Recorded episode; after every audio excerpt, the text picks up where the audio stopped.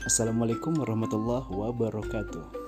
Teman-teman setelah saya lihat, saya pelajari dari video-video yang sudah diupload berkait challenge speak up Itu saya dapatkan semuanya tuh udah bagus-bagus banget ya. Udah keren pokoknya.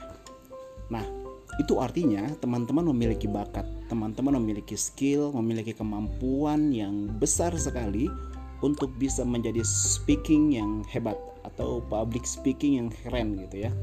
Nah, di sini saya mau kasih tambahan tips nih. Tambahan di sini, tips di sini tujuannya adalah bagaimana kita bisa merangkai kata dengan cepat, tepat, dan hemat. Ya maksudnya bagaimana kita bisa memberikan pesan melalui kata-kata yang kita sampaikan itu tapi kita mudah dan lancar menyampaikannya gitu loh. Oke, gimana sih tipsnya? Nah, dengarkan ya. Tipsnya hanya satu saja, nanti ada tips-tips yang lain tapi saya kasih satu saja di sini.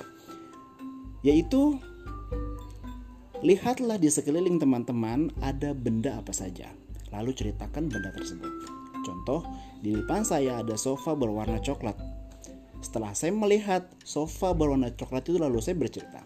Sofa ini berwarna coklat. Padahal dulu ketika saya order sofa ini inginnya berwarna merah.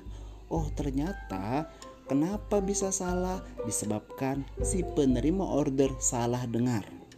Tetapi saya tidak marah, malah saya senang. Kenapa? Karena beberapa hari setelah itu ada sahabat saya yang memberikan saya hadiah berupa hordeng berwarna coklat. Jadilah ruang tamu menjadi matching dan enak dipandang. Oke, itulah teman-teman salah satu tips bagaimana kita menceritakan benda yang kita lihat. Setelah kita bercerita tentang sofa, kita lihat ke samping kiri, ternyata ada pintu. Setelah pintu ada tembok, terus kita bercerita tentang tembok. Tembok ini begitu tebal, tetapi hatiku tidak tebal karena hatiku begitu ringan untuk mendengarkan speaking darimu. itu contoh aja teman-teman ya. Ya silakan dilatih dan coba deh nanti speakingnya lebih santai, jangan tegang gitu. Oke? Selamat mencoba dan belajar. Terima kasih.